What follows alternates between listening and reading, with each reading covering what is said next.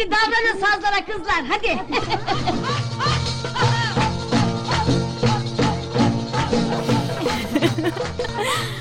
Kahkahalarla başladığımız Hafif Meşrep Podcast'tan herkese merhaba. Karşımda Yasemin var. Merhaba Yasemin. Merhaba canım. Sanki hiç bir saattir konuşmuyormuşçasına. Evet, bu yalanın içerisinde her seferinde podcast'te böyle başlıyoruz. Aynen. Aslında bütün gün konuşuyoruz. Ay, hakikaten yani bütün gün konuşuyoruz. En zoru başlamak. Evet, bitirmek de zor. Ya bitirmek de yine şey oluyor. Tamam hadi bitirelim, evet. Hoşçakalın. Bana bitirmek bir tık daha zor geliyor. Çünkü konuşuyoruz. Hani bağlayalım bari falan oluyor. Böyle ama o neler konuştuk ya, nasıl bağlayacağız ki şimdi falan oluyor. Bitirmek de zor. Başlangıç da zor. Ortaları iyi. Her şey de öyle değil midir zaten? Doğru canım. Çok haklısın. Felsefi muhabbetler. Hakikaten mesela en başlaması ve bitirmesi zor eylemlerimi düşünüyorum. İlişkiler. Ay hemen aklıma nasıl geldi? Yılan. Çok zeki. Ya da muzdarip. Evet, ikisi de aynı anda. Hangimiz muzdarip değiliz ki? Bana bugün ne oluyor? Evet Yasot. Sana bugün ne oluyor gerçekten? Ben bunu bilmiyorum. Söyleyecek misin bu kayıtta şu anda? Yani sen direkt böyle sorunca aslında pek çok şey oluyor ama biraz derinim bu aralar. Ben de. Bence astrolojik olarak bir açıklaması olabilir. Artık ay neredeyse zaten gelirken yolda her üç erkekten birini beğendik. Gerçekten. O da libidal bir şeyler oluyor yani. Yani ya da her üç erkekten biri çok güzel bir şekilde Kadıköy'de bugün. Ay. Her üç erkekten birine selam olsun diyoruz. Evet, bakın selam. Biz bu programda kolay kolay erkek selamlamayız ama. Yani 2 bölümdür bazı erkekler alınmış. Onlara da böyle şey olsun şimdi. Böyle bir iki akrep kadını olarak yükseğiz ve bir akrep kadınıyla başlayarak direkt programa başlayabiliriz. Berrak Tüzünataç konuşacağız bugün. Berrak? Berrak hem güneşi hem yükseleni akrep. Zaten belli olmuyor mu? Yani bence de çok belli oluyor ve ben çok beğeniyorum kendisini. Ben de çok beğeniyorum ama onu çok üzüyorlar. Ne düşünüyorsun ya haberler hakkında? Yani ne düşünüyorum? Böyle saçma sapan bir şey olamaz diye düşünüyorum. Ne düşünebilirim ki? Gerçekten böyle mantıklı bir açıklaması nasıl olabilir bu hikayenin, bu tweetlerdeki o durumların, hiç bilmiyorum. Bak kadın, ben Twitter'a girdiğimden beri diyeyim. Yani çok uzun yıllar boyunca Twitter'dan mücadele veriyor ve sürekli bağırıyor yani. İyi ki de öyle yapıyor bu arada. Hani sessiz de kalmıyor. En ufak bir hatayı affetmiyor. Bu da bence çok şeyi değiştiriyor. Bu arada neden bahsettiğimizi de bilmeyenler için söyleyelim. Evet, bunu anlatmamız gerekiyor çünkü bu eleştiriyi alıyoruz. Evet, biz eleştirileri dinleyen iki insanız. Tabii ki dinliyoruz. Ve şöyle eleştiriler alıyoruz mesela. Bir şeyden bahsediyorsunuz ama onu anlatmıyorsunuz. Kaçıranlar olabilir falan evet. Gibi. O yüzden bu durumun ne olduğunu bir konuşalım. Bir bölümde de şeyi konuşalım mı? Kendimizi ifade etme sürecimize feminist bakış açıları sunarak daha böyle şey, derin yerlerden, daha az somut belirttiğimiz hislerimizden falan da konuşabiliriz yani. İyi dedin. Evet. Çünkü neden biliyor musun? Mesela geçen bölümümüzle ilgili şöyle bir eleştiri aldım. Bak bunu da sana söylemeyi unuttum. Bu karı muhabbeti vardı ya geçen bölümümüzün başındaki muhabbet. Mesela bunun aslında ne demek olduğunu ve işte hani sonrasındaki hissiyatının ve sinirlenme sürecinin neye tekabül ettiğini falan yeteri kadar açıklayamadığımı ya da yeteri kadar işte o derinlikle veremediğime dair böyle bir eleştiri aldım. Sonra düşündüm. Evet yani dışarıdan bir dinleyen olarak abi hani tamam anlattın da böyle bir şey olmuş da yani ne oldu? Su eksik kalmış olabilir. Bu da bizim şu an bence daha yeni zaten oturan bir sürecimiz var ve daha anlatmayı da bence böyle herkese anlatmayı da yeni deneyimlediğimiz için yavaş yavaş oturacakmış bir şeymiş gibi geliyor. O yüzden iyi dedim. Bence bir bölümü böyle bir şeye ayırıp tamamen niye bunları anlatıyoruz ve derinlerde ne oluyor falan diye de konuşabiliriz. Senin canın sağ olsun be Yasemin'cim. Bence de bazen olayın yarattığı siniri anlatmakla daha çok ilgileniyoruz. Bu da zaten sürekli bunları yaşadığımızla da alakalı. Bunu aynen bir bölümde uzun uzun konuşuruz diyerek Berrak Tüzünataç ve sonrasındaki konulara geçebiliriz. Şimdi şöyle bir şey oluyor arkadaşlar. Berrak Tüzünataç yeni bir sevgili yapmış. Hepimiz gibi. Ve Twitter'dan haberlerini sunan Kadraj Magazin söyleyebilirim sanırım. Söyleyebiliriz. Ben direkt tweet'i de okuyabilirim önümde. Lütfen. Okuyorum. Beni o kadar rahatlatırsın ki. Şimdi Kadraj Magazin şöyle bir tweet atıyor. Berrak Tüzünataç ile Ali Yörenç yeni bir ilişkiye başladı. Arkadaşı Burcu Esmersoy'un eski eşi Berk Suya Batmaz ile 8 ay aşk yaşadıktan sonra geçtiğimiz ay ilişkisini sonlandıran Tüzünataç şimdi de arkadaşı Dolunay Soysert'in eski sevgilisi Ali Yörenç ile aşk yaşamaya başladı. Durduruyorum. Ne önemi var? İkinci kez arkadaşının sevgilisiyle, yani haberin doğruluğuna veya yanlışlığına geçmeden önce ne önemi var arkadaşlarının eski sevgilisi olduğunu belirtmekle? Yani şu toplumsal açıdan kamusal kadın adına ne önemi var bunu belirtmek için sence? Bunu bilerek, ikileyerek söylüyor ki bak bunu hep yapıyor falan gibi bir zaten altını çizmek ve bunu böyle aslında bir şey unsuru olarak, yani hani ona karşı bir nefret oluşturmak amacıyla bir güzel yazmış yani ikileyerek. Zaten Berrak da gayet güzel bir cevap vermiş. Onu da okuyayım istersen. Lütfen. Artık benim yakamdan düşün. Gerçekten iftira ve uydurmalarınızdan bıktım, usandım. Kendi uydurduğunuz haberi bir de doğruymuş gibi belliyorsunuz. İnsanların mutluluklarını bozmaya, isimlerini kirletmeye çalışmaktan sıkılmadınız mı? Rahat bırakın artık, yeter. Ki bu açıklamaya, yani açıklama değil aslında. Bu gerçekten hani artık bu kadar işte gündem olmuş bir şeyden sonra bir söylem aslında, çok da haklı. Ama bu yalanlamak noktasına gelmesi de yani biraz şey ya, rahatsız edici ya. Bu gerçek olabilir gayet de. Bunlar yaşanabilir yani. Yani bu bir gerginlik sebebi veya bu bir işte nefrete sebep olabilecek bir durum değil. Yani bunun haberi yapılması zaten yani bir saçmalık tek başına. Ya bir de şöyle düşünüyorum, mesela topluma mal olmuş bir kadın bir ilişki yaşadığında işte magazinin görevi bu. Şey gibi demem işte, onların da görevi bunu yapsınlar gibi bir noktadan demem. Yani zaten magazin mevhumunu da yeniden parçalayıp tartışmamız gerekiyor bence de. Hadi görevi bu olduklarını kabul ederek birinin yeni sevgilisi olduğunun haberini yapıyor. Hadi bunu şey olarak yaptın. Bir arkadaşının eski sevgilisi olarak yaptın. Hadi bu da senin için toplum nezdinde haber değeri, işte insanların tıklayacağı bir şey taşıyor olabilir. Ama diğerini niye yapıyorsun? Yani Burcu Esmersoy'un da eski sevgilisiyle beraber olan. Hani Burcu Esmersoy bu mention'dan beni atın. Evet abi ya, gerçekten o ya. Allah Allah. Ya bu şu demek abi. Berrak Tüzünataç yakın arkadaşlarının eski sevgilisiyle birlikte olan kadın. Direkt böyle bir yeni bir damga. İnsanların aklında. Zaten bu eski sevgilisiyle birlikte olma mevhumu da böyle tamamen işte açtığında, derinleştiğinde falan namus mevzusuna kadar giden ve bir kadının da en çok başına bela olan olay. Bir kere her şeyden önce ben şöyle düşünüyorum. Arkadaşlarımızın eski sevgilileriyle olabiliriz. Yani tabii ki olabilir arkadaşlar. Birincisi bu sektör çok küçük bir sektör. İnsanlar iç içe çalışıyor. Birbirleriyle şey yapıyorlar yani. Bir şekilde etkileşime giriyorlar. Ve aşk bu. Hakikaten yani birinin kalbi kırılmadığı sürece, yani bir üçüncü kişinin kalbi kırılmadığı sürece, ki kırılsa bile bu onları ilgilendirir. Bizi bu mention'dan atın. Aynen öyle. Hayır, bir de zaten olay bunun, yani Berrak Tüzünataç'ın açıklamasından sonra yani doğru, haklısınız gibi bir noktaya tabii ki gelmiyor ve biz tabii ki bunu beklemiyorduk, ama daha da üstüne bindirerek şöyle bir tweet atıyorlar. Yani ben buna gerçekten inanamadım. Böyle bir 3 tane soru soruyor, yani ne hakla soruyor bunu da bilemeyiz asla. 1. Ali Yörenç ile sevgili değil misiniz? 2. Dolunay Soysert ile arkadaş değil misiniz? 3. Ali Yörenç ile Dolunay Soysert eski sevgili değiller mi? 4. Siz kimsiniz abi? Evet. Yani bunların sorularının hepsinin cevabı evetse işte biz zaten doğruyu söylüyoruz gibi bir açıklaması var. Ya sen kimsin de elini beline koyup kadına böyle şey deyip, nedir onun adı, sırayla soru sorup Twitter'dan bir de böyle şey taraftar toplayarak gidiyorsun yani. Sen kimsin ya? Ki yaptığın haberde yalan haber. Dolunay Soysert'in eski sevgisi falan değil. O da senin uydurman bir illüzyon yani. Buna rağmen kendi yarattığı yalana inanıyor.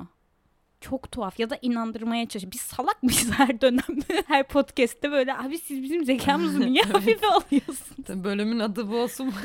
Siz bizim zekamızı neden hafife alıyorsunuz?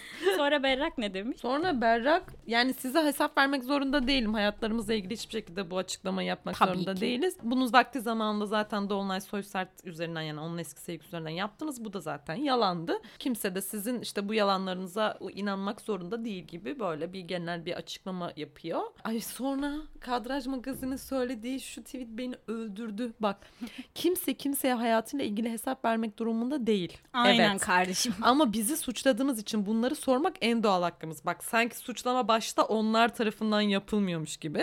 Korkunç. Sonuç olarak net cevap vermediğiniz için sanki net cevap vermek zorundaymış gibi. Ya sana niye cevap verelim abi? Bak burada da 5 yaşa düşüyoruz. Biz cevabımızı aldık.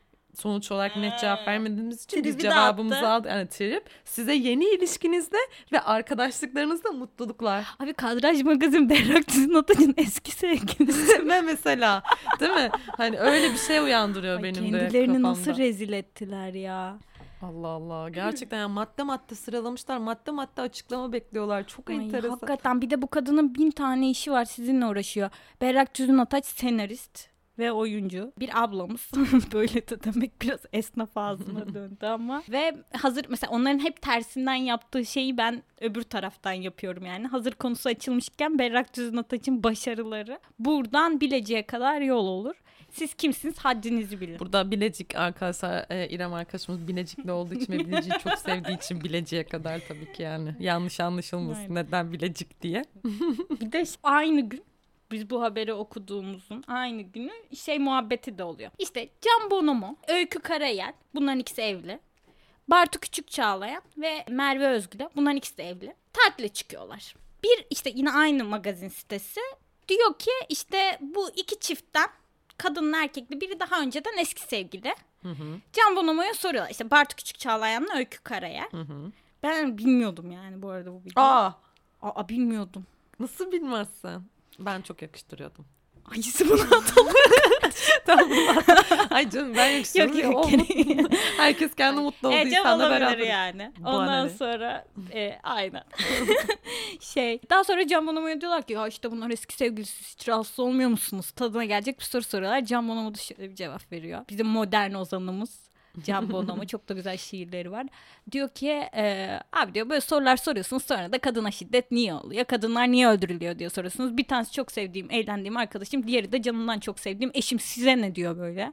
Gayet görmek istediğimiz hareketler. Bu arada nedir onun adı? Bu gibi hareketlerin artık şey olduğunu düşünüyorum yani. Belli başlı donanıma sahip ve kendini yetiştirmiş insanlar tarafından, ünlüler tarafından elini taşın altına koyup hiç istemedikleri halde gündem olmak pahasına. Çünkü bu insanların çok önemli işleri var yani.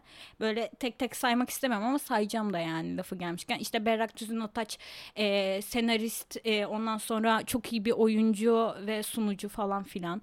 Ondan sonra Can Bonomo'yu zaten biliyoruz. Modern Ozan, Bartu Küçük Çağlayan Modern Ozan, Merve Özgül'e alanında çok iyi bir psikolog falan ve Öykü Karayel. Bu arada Öykü Karayel dediler ve benim aklıma direkt şey gitti. Pelin Esmer'in İşe Yarar Bir Şey diye bir filmi var abi ve Öykü Karayel döktürüyor Yasemin. Yani çok konusu iyi bir oyuncu zaten. Yani ama o filmde ya, iyi oyuncu olduğunu biliyorum ama çok iyi yani ve böyle o filmi hatırlarken bugüne dair araştırma yaparken o filmde de Başak Köklükaya ile oynuyorlar. Başak Hanım Gülten Akın'ın Kırmızı Karanfili'ni okuyor şiir kitabı olarak. Böyle çok da modern ozan falan dedik. Ay bundan bahsederim de. Bugünün kitabı Gülten Akın'ın Kırmızı Karanfili olsun. İçerisinde bir taşralı olarak taşranın büyük bir şehirden tanıtımını göreceğiniz çok güzel şiirler var yani. Buna da böyle hazır lafı gelmişken abi faydalanabildiğimiz kadar faydalanalım. Boş boş Kadraj Magazin konuşacağım. Bir de şöyle de bir şey var. Ben bu Berrak Tüzünataç araştırması yaparken şöyle bir videoya rastladım. Gıybetse gıybet. Yıllar önce sanırım 2007'de yanlış da söylüyor olabilirim. GQ ödül töreninde tamam mı? 2007 değil canım. 2017 çok özür dilerim. GQ ödül töreni işte bu yılın adamlarının seçildiği güzide ve çok önemli ödül törenlerimizden birinde Ozan Güven'e yılın adamı ödülü veriliyor. Fi'nin olduğu zaman değil mi? Hmm. Ben diziyi baştan sona izledim. Sen izledin mi? Ben de izledim abi maalesef. Daha sonra ödülünü de veriyor. Berrak Tüzünataç. Ödül töreni teması da kadına şiddet. Yılın adamları ödülünün teması kadına şiddet. Böyle de delikanlılık, böyle de adamlık yapılmış, tamam mı? Berrak Tüzünataç sahneye çıkıyor. Ozan Güven'in ödülünü verecek işte. Ozan Güven geliyor. Tam böyle ödülünü alacak, eğiliyor falan. Vermiyor böyle ödül törenine. Dizideki rolleri icabı Ozan Güven işte Berrak Tüzünataç'a çeşitli şekillerde peşine düşüyor falan, bilmeyenler için. Ve işte şiddet uyguluyor gerçekten. Hem psikolojik hem de artık böyle fiziksel şiddete varacak kadar falan. Ve Berrak Tüzünataç ödülü vermeyip şöyle diyor. Önce ben konuşacağım diyor. Bugün diyor yılın adamları ödülünde sen yılın adamı oldun. Ben de 2 sezondur senin şiddetine uğrayan bir kadın olarak ödül töreninde kadına şiddete hayır teması olması manidar. Bu ödülü bu şekilde veriyorum diyor. Ama rol icabı mı diyor. Şimdi bugünden bakınca bu böyle kalsın. Bir şey demeyelim yani. Daha sonra abi o ödül töreninden hemen sonra ertesi gün NTV şöyle bir yapıyor. Haber yapıyor. Berrak Tüzünataç çok güzel olmuş falan ödül töreninde. Bir tane elbise girmiş falan. Berrak Tüzünataç'ın davetkar elbisesi diye kadına şiddet temalı GQ ödül törenlerinde böyle bir haber yapıyor. Ve Berrak Tüzünataç yine Twitter'dan bunları döşüyor, mahvediyor. Twitter'da bunun arkasında duruyor belli bir kitle. Ve NTV'de özür diliyor falan. Bak, o tweet'i de buldum. Heh, söyle. NTV Yaşam işte Berrak Tüzünataç'ın davetkar beyaz stili diye paylaşmış. Berrak Tüzünataç da onu alıntılayıp basınımızda böyle bir üslup oldukça başka bir tacizciye ihtiyacımız yok. Üslupla ilgili uyaran her cevap için teşekkürler, iyi ki varsınız demiş. Yani o zaman da gerçekten arkasına durmuş. Sanırım zaten NTV sonra geri adım atmıştı. Evet, özür diledi. Hı-hı. Yıllardır bu magazinin üslupsuzluğuyla, kendisine saldırısı, sistematik saldırısıyla uğraşıyor. Her seferinde de ses çıkarıyor. Elini taşın altına da koyuyor. Ben eminim ki hoşuna da gitmiyor yani zırt pırt gündem olmak. Öyle bir zaten yeterince başarılı yani. Hiç bunlara gerek yok reklamı için. Ama sesini çıkarıyor. Çok da iyi yapıyor. Devam ki. Aynen öyle. Ve kadınların öncü olduğu ve medyanın da dilini değiştirecek hareketler yapıyor. Yani bayağı devrimsel bir hareket olarak görüyorum ben küçük çaplı Berrak'ın yaptığını. Ve devrim demişken bayraklara asarak kutladığımız Sudan'daki rejim değişikliği ve kadınların öncülüğünü konuşmaya başlayabiliriz bence. Asıl bizi heyecanlandıran konu. Evet, aynen öyle. Ya aslında bugün ona çok heyecanlı bir şekilde gelmiştik ama bu Berrak Tüzünataç ve Kadraj Magazin yaptığı bokluklarla ilgili de konuşmadan edemedik yani bir noktada. Evet canım. Ben bir özet geçebilirim istiyorsan. Tabii. Yani Sudan'daki gündem şöyle. Ömer el-Beşir denilen bir lider var. 30 yıldır iktidarda. Ve tam anlamıyla işte Sudan şeriatla yönetilen ve böyle artık iyice işte medya kısıtlaması, işkenceler, keyfi gözaltılar. İşte söylerken bir gülesim geldi.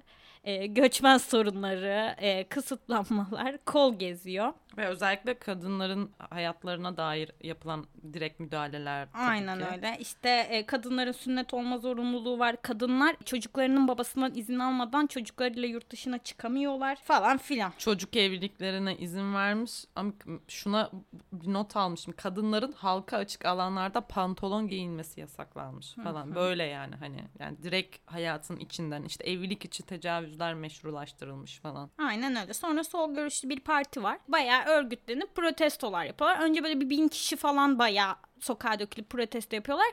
El-Beşir rejimi bunları bayağı öldürüp cesetlerini Nil Nehri'ne atıyor. Bitmiyor. 10 binler olarak doğuyorlar ve başını da kadın topluluklarının çektiği, kadın örgütlerinin çektiği bir kitle olarak geri geliyorlar ve El-Beşir rejimi nihayet yıkılıyor. Yerine geçici bir hükümet geliyor. Biraz da işte ordu hükümet karışımı falan filan, bir nevi darbe ya da zorunlu darbe bilmiyorum. Ondan sonra kadınlar masaya oturuyor. Bu sefer şeye bırakmıyorlar. Ekim devriminde yaşadıkları hatayı bir daha yapmamak adına masaya kadınlar da oturuyor ve diyor ki bizim böyle böyle sıkıntılarımız var. Söke söke de işte o sünnet olma zorunlulukları, eşlerinden izin almadan ya da işte çocukların babalarından izin almadan yurt dışına çıkma yasakları falan filan kaldırılıyor. En sonunda işte laiklik geliyor değil mi? Devlet işleri birbirinden ayrılıyor. Evet ama aslında ben de şöyle bir yerden gireceğim bu konuya. Devrimin söylemi işte kadının yeri evidir'den kadının yeri devrimdir'e çekiliyor ve aslında hani baştan itibaren böyle yürütülen devrim düşüncesi yani bu şekilde ilerliyor. Ama şu anda mesela protestoların %60-%70'ine kadar varan kitledeki insan kadınken şu anda masaya oturan yani şu an hali hazırda geleceğin kurulduğu ve geleceğin işte laik bir devlet olarak devam edilecek bir geleceğin kurulduğu masada aslında kadınlar yine sayıca çok az. Yani aslında o devrimin şu anda vardığı yerde eski alışkanlıklara tekrar geri dönülen bir durumda olduğu söyleniyor. Mesela ben de bir böyle işte hakikaten heyecanlanıp ne oluyor ne bitiyor diye baktığımda bununla karşılaşınca dedim evet yani aslında yine mi aynısı oluyor yani. Evet birçok hak kazanıldı ama şu an hala hazırda konuşmaya devam eden insanlar yine erkek ve yine aynı ataerkil düşünceyle devam edecek bir laik devletin devamlılığı gelecek gibi duruyor yani.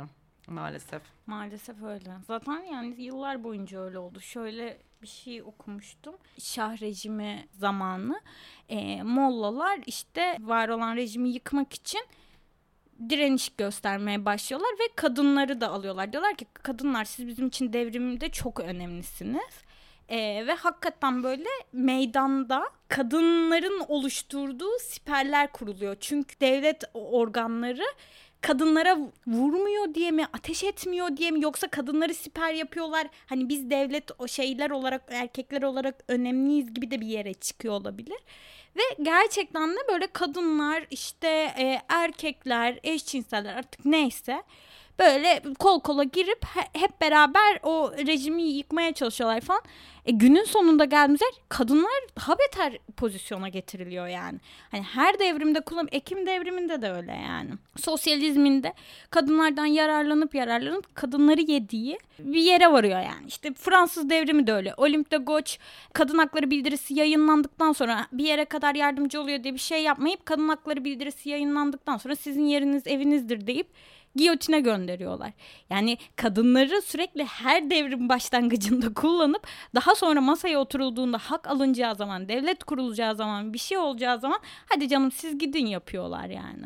Bunu şuradan okuyorum. Bu çok bireysel bir yorum da öyleymiş gibi geliyor. Ben de mesela şimdi bu Sudan'daki devrimle ilgili okuduktan sonra böyle işte tekrar ben de İran geri dönüp okuma ihtiyacı hissettim. İşte Nevşin Mengü'nün bir tane kitabı var. İnsanın Düşünmekten Canı Yanar mı diye. Ben o kitabı çok severim. Çünkü çok böyle içinden ve samimi bir şekilde orada yaşadıklarını anlatan bir kitap Nevşin Mengü'nün. Şöyle bir şey söylüyor. İşte devrim oluyor ve Humeyni ülkesine geri dönecek. İşte Fransa'da yaşıyor. İşte 15 yıl ülkesinden ayrı, İran'dan ayrı Fransa'da yaşamış. Sonra uçakta işte zaten basın onun dibinde falan filan ve şey soruyorlar. Yani şöyle bir yerde olduğumuzu düşünelim. Hepimiz böyle kendimizi o anda hayal edebilmek için. Yani bir sürü kadın, çoluk, çocuk işte zaten bu arada o devrim yani hani sosyalist işte ne bileyim liberal, İslamcı falan hepsi bir arada topyekün yapılmış bir devrim ya bir yandan da. Yani gerçekten büyük bir şey var yani beklenti ve şey ne olacak acaba merakı falan büyük bir enerji ve merak ve işte heyecan falan var yani muhtemelen zaten. Ve kadınların da o kadar direndikten ve bir şey elde ettikten sonraki hayatlarının değişme ve artık özgürleşme isteği var. Bununla birlikte işte rehber olarak Humeyni gelecek ve onu bekliyorlar falan. Ve röportajında Humeyni'ye soruyorlar işte ya 15 yıldır işte ülkenden ayrısın, gurbettesin, ne hissediyorsun, dönüyorsun şimdi diyorlar, soruyorlar. Humeyni hiçbir şey hissetmiyorum diyor. Hissetmezsin tabii. Yani hiçbir şey hissetmiyorum diyor. Çünkü hissetmezsin. Çünkü sen zaten hani senin için çok bir şey değişmiyor yani. Hani çünkü zaten o sıkı yönetimin, o işte baskıcı yönetimin ve baskıcı bütün her şeyin sana çok da değdiği bir nokta yok yani. Hani sen orada çok büyük bir darda veya sıkışıklıkta değilsin. Zaten bunu başlatan insanın kadın olması ve kadınlardan en çok başlaması ve ilerlemesinden de belli yani. Aynı şey Sudan için de belli yani. Hani en başta örgütleyen o kadar kadın varken sonra masada tekrar kadının olmaması yani aynı alışkanlıkları tekrar devam ettireceğimiz anlamına geliyor. Maalesef. Ya buradan da aslında Ursula bacımıza bağlayalım. Ursula Reis, sana buradan selam olsun. Evet canım. Devrimi satın alamazsınız. Devrim yapamazsınız. Devrim olabilirsiniz ancak. Demiş. Bu güzel cümleyle yavaş yavaş bitirelim diyorum. Benim için de biraz anlamlı oldu. Yani çok anlamlı bir söz. Bak geldik mi nasıl toparlanacağını bilemediğimiz yere. Ben sana dedim. Ama güzel oldu bence. Son Ursula'nın yani lafının üstüne lay, bir laf lay, mı diyeceğiz lay, diye. Ursula'nın lafı üzerine laf söylenmez. Eğer buraya kadar geldiniz ise bizi dinlediğiniz için çok teşekkür ederiz. Çok teşekkürler. Bir sonraki programda görüşmek üzere. Aynen öyle. Öpüyoruz. Bay bay. Bay bay. Fugamundi sundu.